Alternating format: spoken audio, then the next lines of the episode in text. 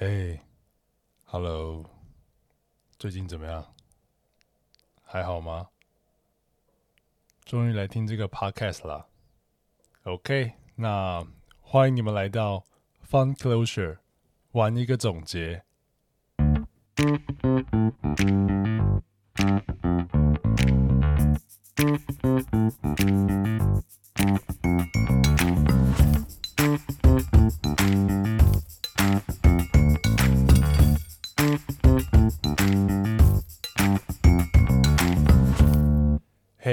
欢迎来到 Fun Closure，玩一个总结。我是 Victor。那这一集呢，是我们第一季的第一集。如果你有听过我们的第零集的话，那你可能会知道这一集是关于我想要跟我自己二十岁的时候，呃，说的一些话，或者是跟一些想要踏入社会或者是想要转换跑道的人说一些话。那为什么要跟这些人说话呢？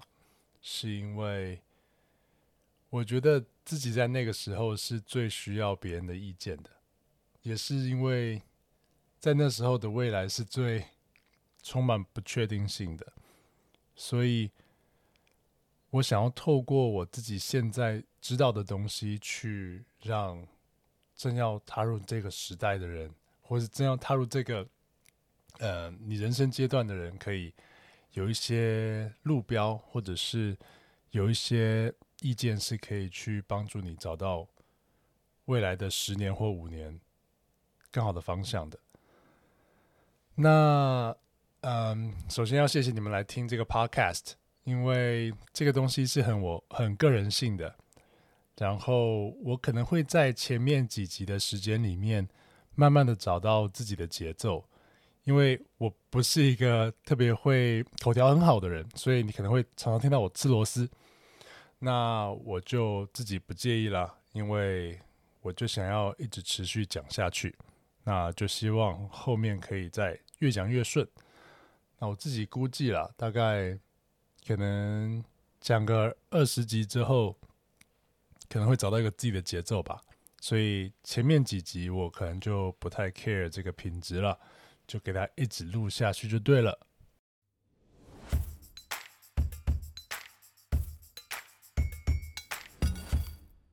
好的，那回到内容的部分，这一集呢是第一季的第一集，所以我也大概讲解一下第一季会讲哪些内容。我还没有完全想清楚就是了。不过在第一跟第二集的时候会讲关于自己，还有关于这个目前的世界，你要有怎么样的了解概念？就其实很多事情是我在这过去十年之内跟很多不同的人认识交谈之后才发现的一些人生道理。我我忽然想到，我一个香港同事说过一句话，就他是一个很淡定的香港同事，然后他有一次忘记聊到什么，一个巨大的变化，或者是公司有什么事情，然后他就说：“其实这没什么，我已经看透人生了。”然后那时候我就觉得很有趣，这个所谓看透人生是什么样的概念呢？然后我也在回想自己到底有没有看透人生。我觉得自己也算是那种比较能够淡定的处理一些事情，或者是了解这世界上有一些事情是无常的的那种人。呃，跟我老婆不一样，对，所以每个人都有不一样的个性，所以有些人会比较急，有些人会比较淡定。那所以我还蛮佩服那个香港同事，他可以在很。年轻比我年轻大概超过五岁，呃的情况下，就可以有用一种看透的方式去看这个世界。那所以在第一跟第二集的时候，我大概会介绍一下我在这十年之内关于自己我学到了什么，还有关于这个世界我学到了什么，然后分享给大家。然后估计第三集会讲怎么样在这个世界里面让资讯来找你。那其他的集数就还没有确定，但估计，呃，估计会录个大概到第六集吧，或第八集，会把这一季的内容结束。嗯，大概是这个样子喽。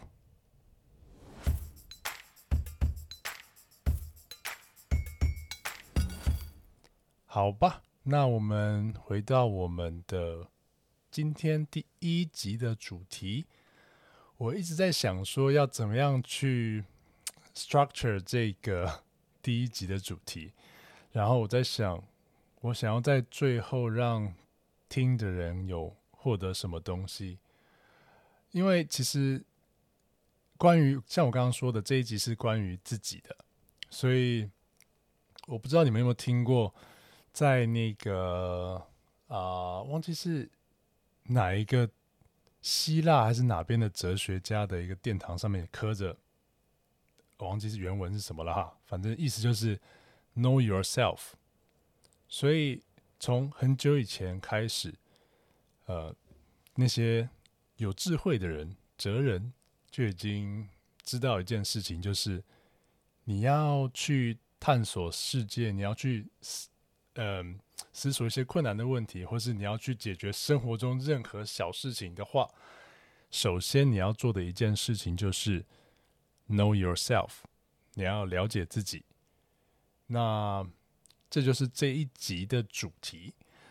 但是呢，know yourself 这个主题其实是一个非常非常大的主题。如果你去逛书店的话，你会非看到非常多的书，可能都在谈论这个主题。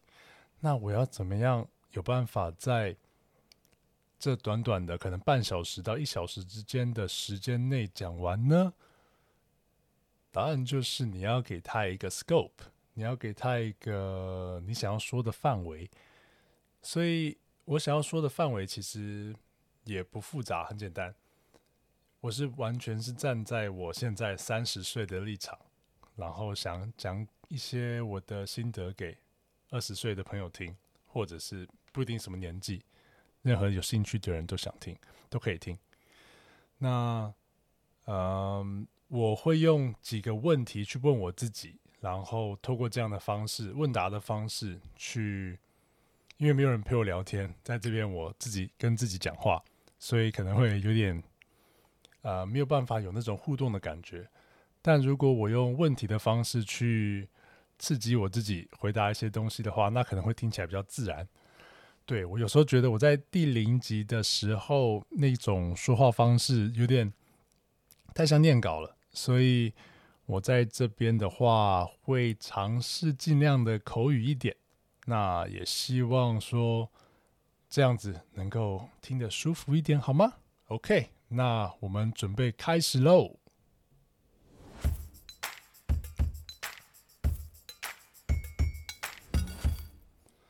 好的，那第一个呢，我想要说的是 position，你在这个社会中的位置。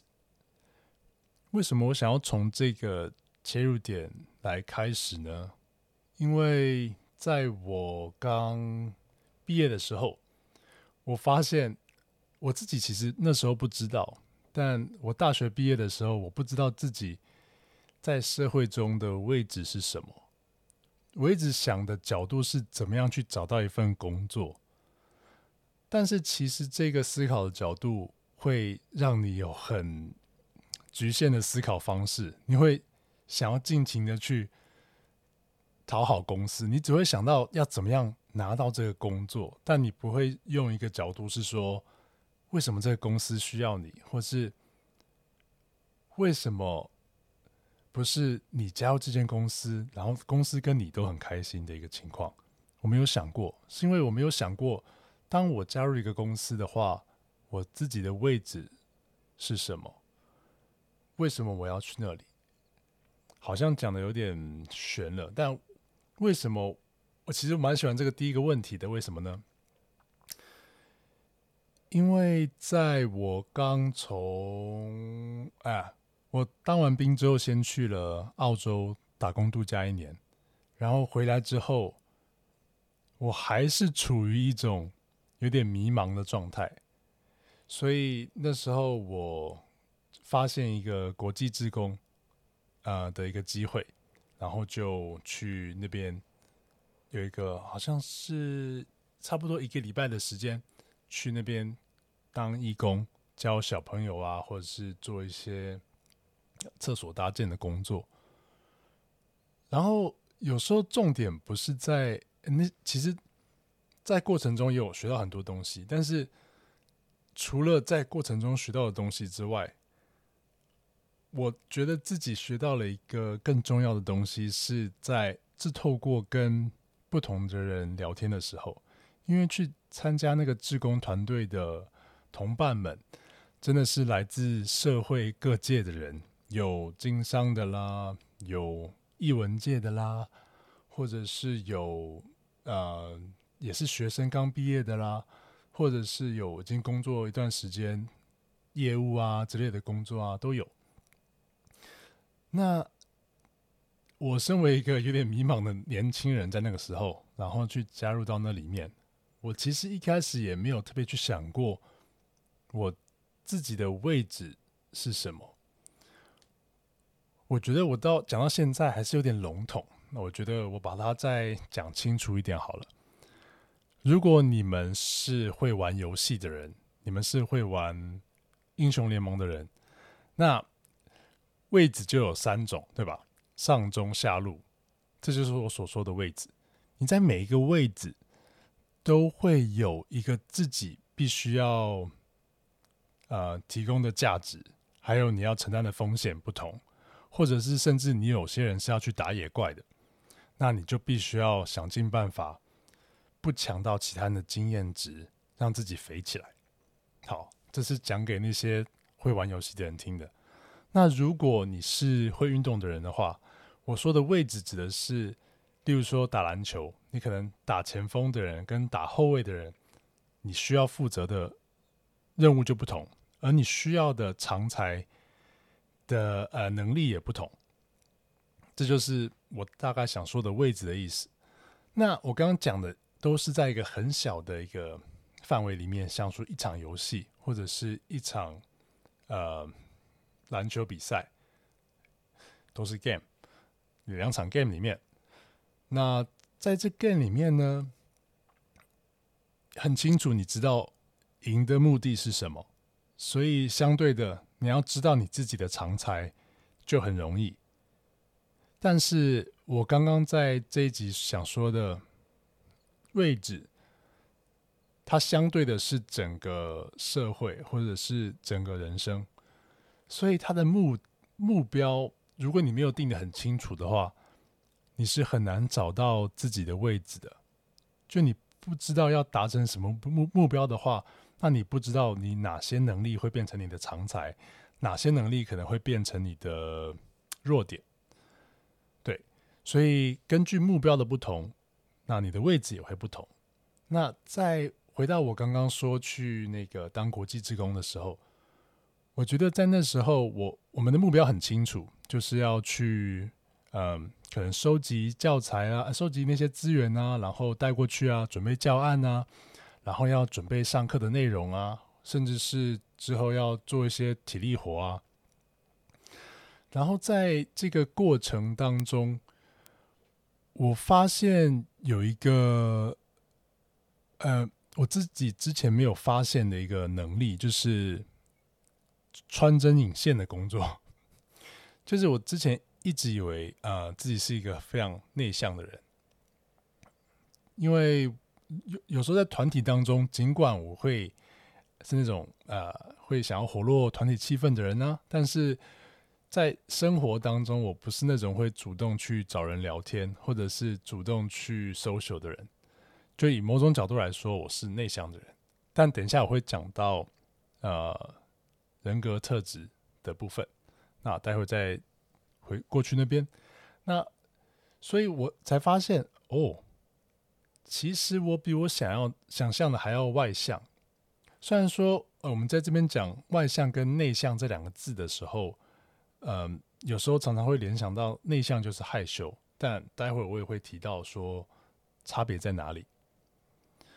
那就我才发现说，在跟大家互动的时候，在这个国际职工的营队里面跟大家互动的时候，我发现我有能力去去协助沟通，或者是去提供我的想法。这是两个点，一个是我发现我能够听懂别人在说什么，听懂别人想要什么，然后用自己的方式让这个想法在团队里面被大家了解，然后让整个 discussion 可以进进行下去。然后另外一个是我发现，呃，我自己也可以贡献一些想法。我发现只要你了解到目的是什么，然后你把自己脑子里面的那个。呃，锁链放下来，或者是开关打开，那事实上你是可以想到一些天马行空的 idea，那说不定是有用的，哎，也说不定是没用的，但没关系，只要可以拿出来讨论都 OK。对，所以在那个营队里面，你会感觉到，哦天哪，我发现自己好像这方面是我自己在过去二十年的人生里面没有发现的，我没有发现。这些动作的价值是什么？而直到那一场，呃，国际职工的营队之后，我才有这个体悟。因为之前你可能是跟你的同学，或者是跟你的家人相处的时候，你并不会有这种强烈的感觉。但如果当有一天你忽然间跟一群不认识的人一起要马上开始合作，那你才发现，哎。没想到在这种情况，我还是做得到的。所以在那一场呃国际志工之后，我发现了一个对我对于我自己来说是一个秘密的东西，就是哦，原来我有这些才能。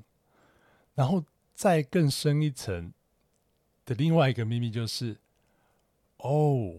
原来找到自己的位置有这么重要，因为当我跟他们沟通的时候，我知道我不用完成每一件事情，我只要知道在分工合作当中有哪些事情是我要负责的，我专注在那些事情上面就好。而当你知道自己的位置的时候，你就有办法贡献更多。所以，这是我今天想讲的第一个点。知道自己的位置在哪里。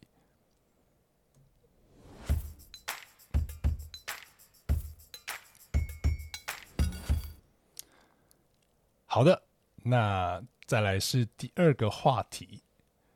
嗯，这个话题的呃，是想要讲的是什么东西是对你 有感觉的？我觉得这个说法很多哈。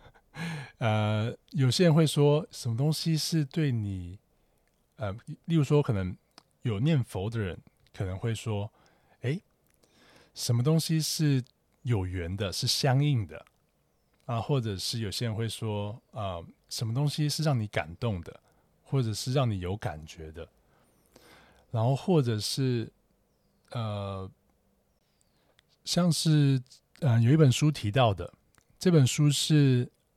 吴明义的《浮光》，那这本书呢？为了这个 podcast，我之前其实买过了，在放在台湾，然后我前几个礼拜又再去买了一次。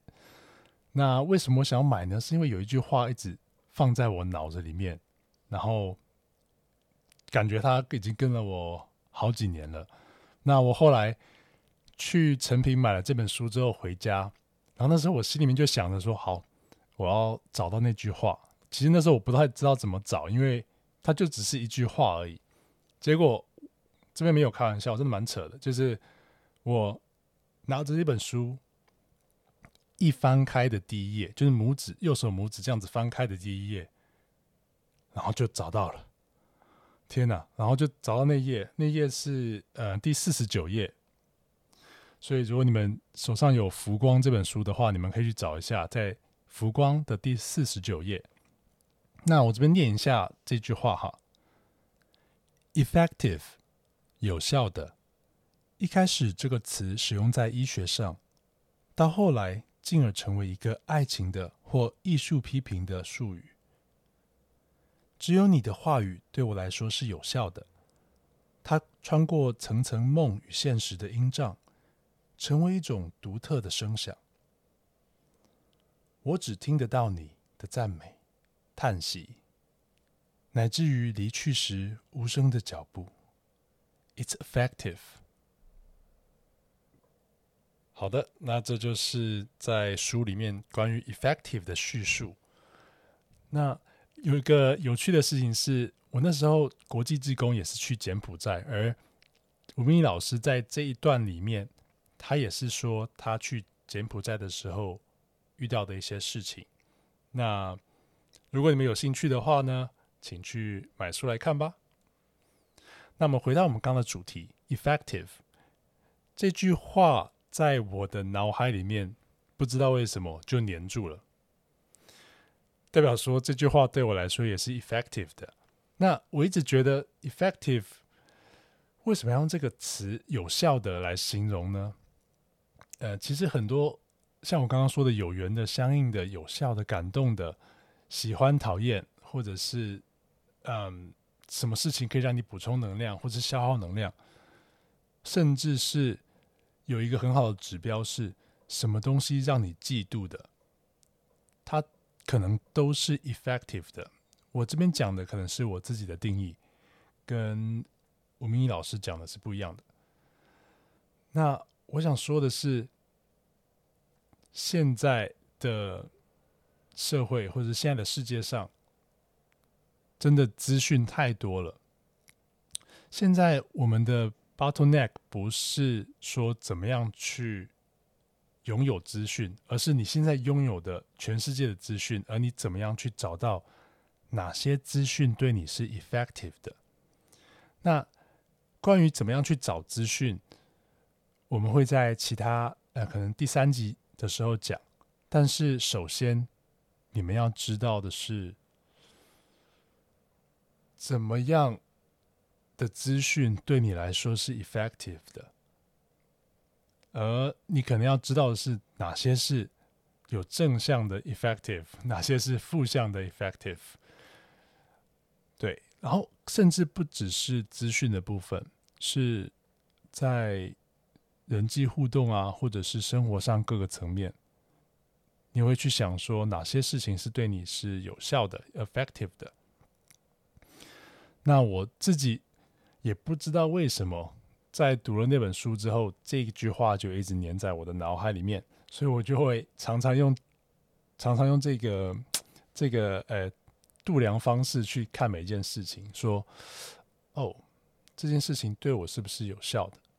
那如果是有效的，那我就花时间去了解；如果它不是的话，就例如说世界上发生很多有趣的事情，但如果对我是 Not effective，那我可能就不会花我的时间去了解它，因为其实这个牵扯到另外一个另外一个，嗯，我想事情的方式就是，当有事情是对你有效的时候，你学的最快，因为你本身有那个动机去了解它，而当例如说大家都叫你要读英文。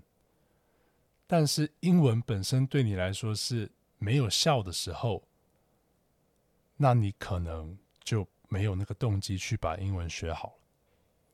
但是这件事情是会改变的，所以当你发现有一件事情对你是 effective 的时候，可能是第一层的感觉，你你好像有点感觉这件事情是跟你有关的。但如果你再往里面挖的话，再去感受一下，为什么我会对这件事情有感觉呢？就例如说，可能学英文好了，可能我过去我对学英文事实上是没有特别的有兴趣的，直到我为了要来香港，需要去考雅思，所以在那个时候，你才会发现说：“Oh my God！” 如如果目的很清楚的话。那事实上是可以让你很有效率的去学一件事情的，所以在那个几个月的时间内，学英文这件事情被我放在了最高的 priority，我就觉得说，哇，我一定要去，我一定要去，我一定要去。所以当自己的动机很确定的时候，你会发现，你会去找到各种跟于关于英文学习的东西，然后会尽量去听不同的英文，然后去找一些线上的课程之类的。所以，什么东西对你是有效的，是会改变的。那每个人的时间也都是有限的，所以你只能把固定的。心力、时间放在对你有效的事情上面，这样你才有办法有效的运用时间。那么，这就可以接到我们下一个主题。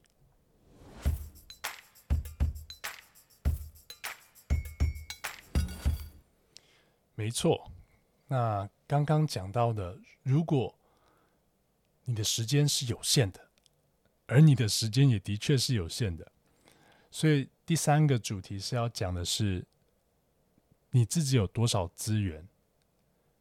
有很多资源是每个人都一样的，例如说时间、专注力、注意力，还有身体。不管你再富有、再多钱，你有再多的佣人，那你也没有办法让你自己的时间增加。所以，代表说，就时间来说，我们跟 Amazon 的老板 Bezos 是一样有钱的，因为我们都一样拥有二十四小时。但是，他们有办法花钱买时间，那又是另外一回事。但以某种角度来说，现代的人尽管要工作八小时，或可能更多或更少。你还是有很多可以自由运用的时间，所以如果你能够用这些时间在对你有效、effective 的事情上的时候，那你可以更快的达到你想要的目标。那这是时间的问题，时间的话很好了解，大家都二十四小时。那另外一个事情是我也是过去没有发现的，就是注意力。专注力其实不太好理解，因为它不像时间一样可以用测量的方式去了解说，哦，一天就是二十四小时，而是你要自己去观察自己到底有多专注在一件事情上面，可能专注的程度有差，呃，有程度的差别。例如说，你可以全神贯注在一个电影上面，同时用你的眼睛。看电影的画面，还有用耳朵感受整个气氛。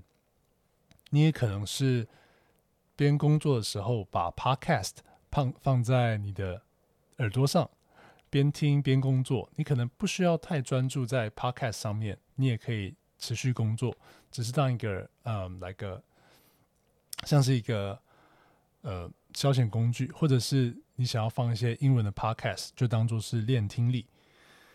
像这种不同程度的专注力是很难去量化的。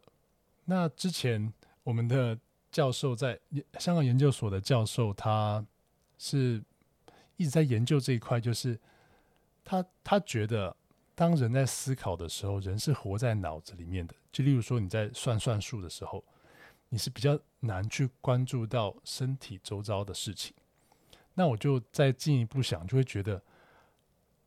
哦，其实那个专注力是会用光的，就是你在同一个时间点，你可能没有办法专注在太多事情上面，这是一个最大你的最大集中度的一个量。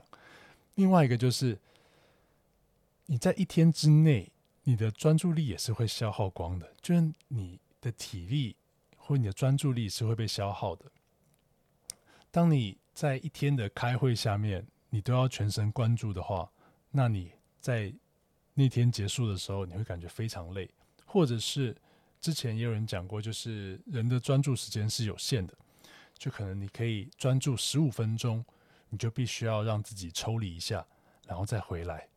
那这些东西是呃，你可以去找到一些研究资料的。但是我想说的是，你可以去了解，你事实上专注力并不是你想要有就有的，你是要去了解身体运作的方式，身体了解身体说，哦，专注力是会消失的，会用完的。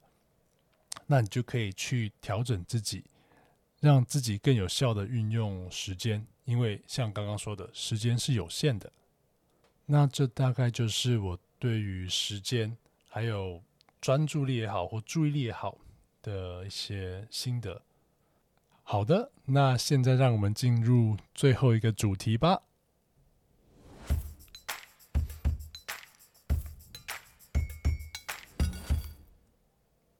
好的，那最后一个主题呢是关于你的个性 （personality）。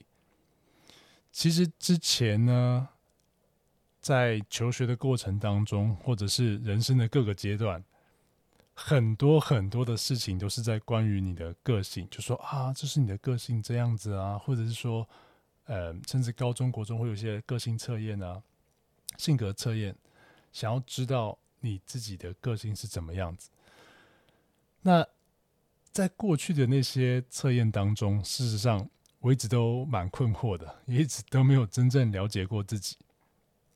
那直到我后来越来越多生活经验，或者越来越多跟人家、跟别人聊天的经验的时候，你才会透过别人的眼睛，或者是透过往自己内在看得更深一点，去了解说：哦，原来我是大概是。这个个性的，但是嗯，之前一直也没有去很深入的搜寻过，直到后来有做一个测验，性格测验。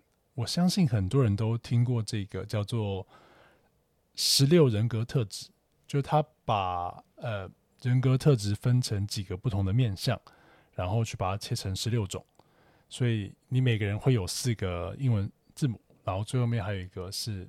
不同的 identity，所以呃之后也会把这个网站放在呃 show notes 里面，show notes 可能会在我的个人网站上，我之后会再分享给大家。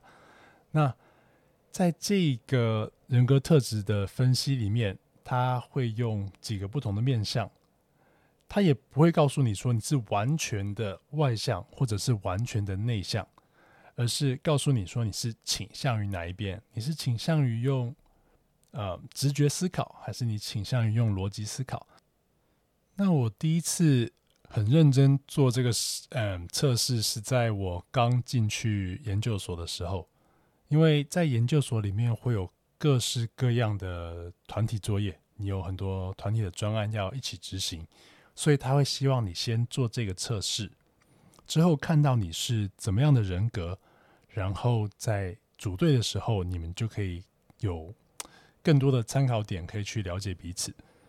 那我自己的话，事实上我蛮讶异的，我以为我会是内向多一点，但事实上我的外向比内向多了六 percent，所以我也没有错太多。但是我事实上在跟人交流的时候。是比较偏外向的。那刚刚说，我想要再聊一下外向跟内向的一个这种话题，就是我感觉我跟外国人聊天的时候，他们对 introvert 跟 extrovert 的了解，并不会直接说哦，内向的就是比较害羞，而是内向的人是透过跟自己交流而获得能量，而外向的人是透过跟他人交流的时候。可以获得能量，所以这是一个不同的观念，可以分分享给大家。另外，我做完测试之后，还发现我比我自己想的还要靠感觉去决定事情。所以，总之你可以去试试看这个人格测试，那是免费的，所以没什么损失，然后又可以再更多了解自己一点。而如果你更了解自己的话，你就可以更容易找到自己的位置，不管是在团体里面，或者是对于这个社会。